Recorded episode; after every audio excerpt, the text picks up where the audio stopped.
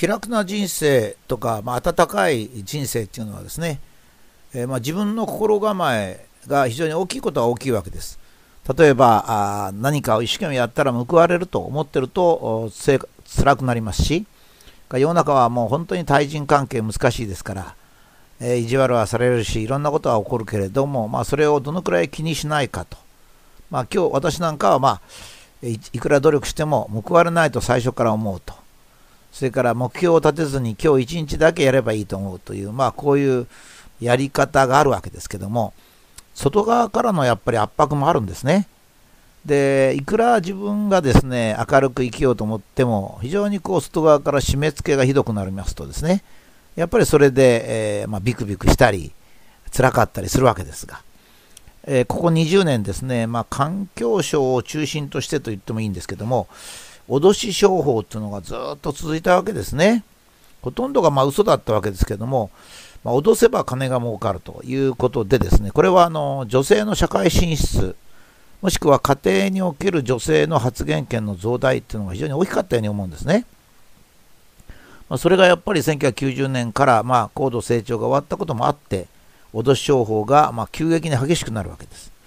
あの女性はですね男性と比較しますと、やや考え方が慎重なんですね。これはあの男女を区別するっていうんじゃなくて、もともと子供を育てる女性が慎重になっているわけで、危険を非常に回避するわけですね。え男性はま突撃して自分が死んでもいいっていうことになるんですが、女性は自分が死んだら子供も一緒に死んじゃいますからね、やっぱり慎重なわけです。で、1990年代からようやく女性が社会に進出し始めたり、発言力が強くなるとですね、あのその慎重さが前に出ちゃってですね、男性的なチェック機構が働きにくくなりましたね。その一つが最初はリサイクルしないとゴミ箱が満杯になるっていうものだったわけです。でこれに女性が引っかかったのはですね全体を見る力がなかったからだと思いますね日本は物質の生産量が約20億トン20億トンの物質が日本列島に入ってくるんですね、まあ、いろんな形で、えー、自ら生産するのもあるし石灰石のように。それから、まあ、の外国から鉄鉱石のように持ち込まれるものがありましていずれにしても毎年20億トンの物質が入ってくるわけです。まあ、そのうちですねどんなに頑張ってもリサイクルできる量っていうのは5億トン。そのうち産業であの出てくるのがすごく多いんで家庭を経由するつまり主婦の手を過ぎるゴミっていうのはたった5000万トンしかないんですよ。つまり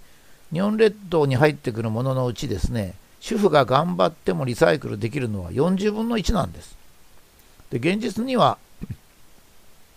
その4分の1のさらに100分の1しかあのリサイクルできないわけなんでね、これはちょっと、まあ、議論すると難しいんで、えー、まあ、40分の1としといてもいいし、100分の1としといてもいいんですけど、似たようなもんなんですが、まあ、とにかく、一生懸命主婦がリサイクルしても、実は今、今すでに、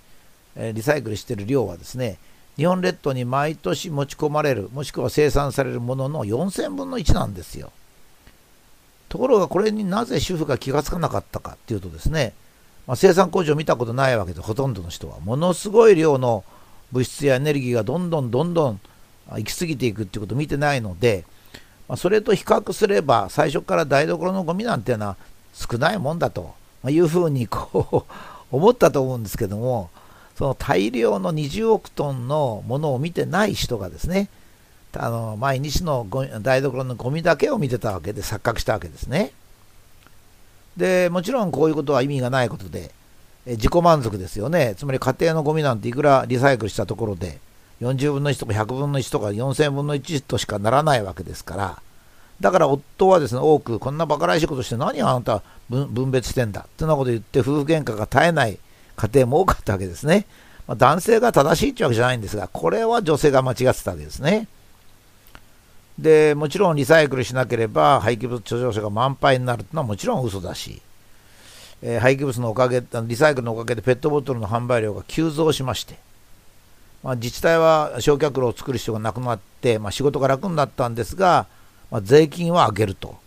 え、つまりそれまで自治体がゴミを全部のゴミを処理したのがたった500億円だったやつが そのリサイクルをするようになって3000億円に跳ね上がったわけですね。仕事は減るし、税金はもらえるってことで、役所もたまらないわけですよ。まあ、こういったあの知識と思考力がなければですね、騙されるのはましょうがないわけですね。だけども女性が全部騙されるかっていうと、やっぱり女性の中でも知識のある人は騙されませんでした。例えば、林長をやった有名な土光さんの奥さんですね。まあ、昔型の女性ではありましたけれども、社会にで活躍しておりましたから、社会を見る目もありまして、この方は家庭では節約、社会は発展と言っておりましてね、家庭で節約はいいけれども、家庭社会でリサイクルしたり節約したりするのはダメだと、まいうふうに諌めておりますね。だから家の中で古いものを繰り返し使うのはいいんですけど、一旦社会に出す。リサイクルってそうですよね。社会にこう出すわけです。もう出してしまったらダメなんですね。今ではちょっと考えられないことなんですけども、リサイクルは当初逆だったんですよ。ちょっと皆さん頭の中ひっくり返らないと思うんですけども、リサイクルは今、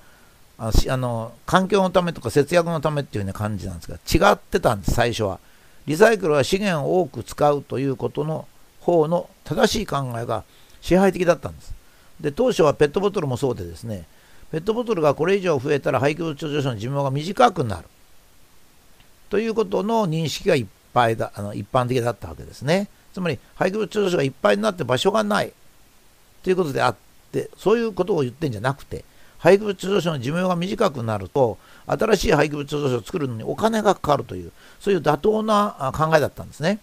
ペットボトルをそのまま燃やせば一番いいと。だけど燃やさないでそのままこう廃棄物上昇に入れちゃうと廃棄物上昇の満杯になる時間が短くなるんでまた廃棄物上昇を作らなきゃいけない。廃棄物上昇を作るとかいっぱいあるんだけどお金がかかるってそういうまあ非常にまともな産業的な考えだったわけです。ところがここにこのまともなやつの考えの裏にこういうことをきちっとやってたのは廃棄物の人たちがちゃんとやってたんですけど実は裏で2つの動きが起こるんですよ。一つはペットボトルをもっと売りたいという産業の思惑がありました。この時は特に特に飲料メーカーですね。それからもう一つは廃棄あの焼却炉メーカーで、棚段式の焼却炉は効率が悪いけども、どうしても既得権益があるので守りたい。ということで、まあ、2つの動きが出ます。こういう動きが産業界に出るのは悪くないんですよ。というのは、産業界ってのはやっぱり自分のものはいいもんだっつって頑張ると。その戦いなんです。そこに何が起こったかっていうことが問題なんですね。まあ、例えばここにここに2つ例を置きましたけれども、例えばエアコンのメーカーがですね、エアコンを使って生活するのは問題だから、エアコンの生産をやめようと自分で考えたりしてはいけないんですよ。やっぱり自由社会ではですね、エアコンのメーカーはエアコンをできるだけ安く効率よく作るようにし、それから自然の風で生活できるような建物を一生懸命また他の人がやるっていうことで競争してですね、よりいい方を国民が選択するっていうのが正しいんですから、ペットボトルの飲料は便利ですからね、やっぱりペットボトルを増産したいとか、それからただただ段式の焼却炉っていうのも値段が安いんで、いいことはいいんですよね。ですから、そういうものを売っていこうというメーカーもいいんです。ペットボトルが非常に盛んになって、結局女性のお茶組という、まあ、あまりいいいい仕事でもないものがなくなりましたね。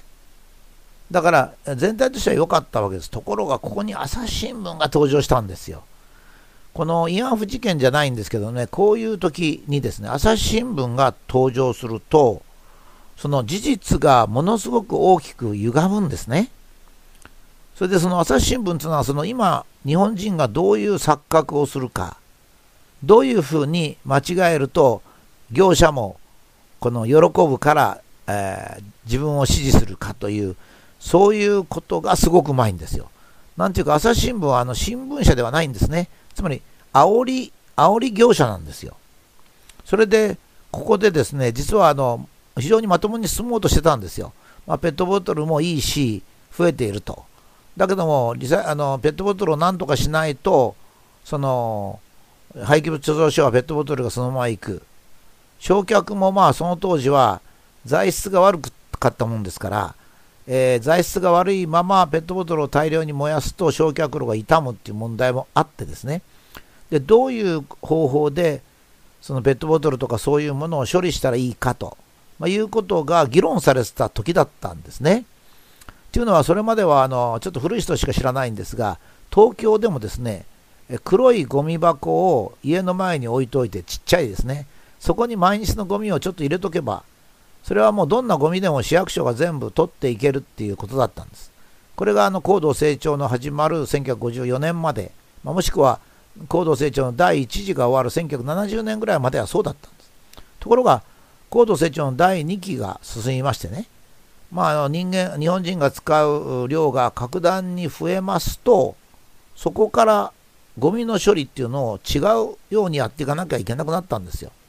まあ、プラスチックも増えたので焼却の時の温度も上がると。今までは700度ぐらい持てばいいっていうのが1000度以上持たないといけないとかですね。そしたらもちろん材質の問題が出てきます。こういった問題はまあ普通の社会では普通に起こるんで、もう間もなくちゃんとした解決策はできる予定だったんですよ。リサイクルしなくても。だリサイクルどうせできませんからね。まあ、結果で分かってるんですけど。ここに朝日新聞が登場したんです。朝日新聞がこの慰安婦事件と同じように事実をでっち上げ、日本を全く違う方向に導いていくんですね。その朝日新聞の手口は実に見事だったんです。それが中心が女性をターゲットにした脅し商法。これをですね、朝日新聞が大々的に展開いたしました。そしてもちろん NHK は、えー、不破雷動型空気っていうのを作りますからね。瞬くうちにリサイクルは環境にいいんだという全く間違った方向に、ま、日本が進んでしまうわけですね。それで主婦は分別という非常に重たい、えー、重荷を負ってですね、さらにゴミを収集する日が、それまで週に大体3日ぐらいあったやつが、2日とか1日に減っていくと。そういうまあ辛い時代に入っていった。そのきっかけを作ったのは、実は朝日新聞の嘘と煽りだったんですね。女性がターゲットでした。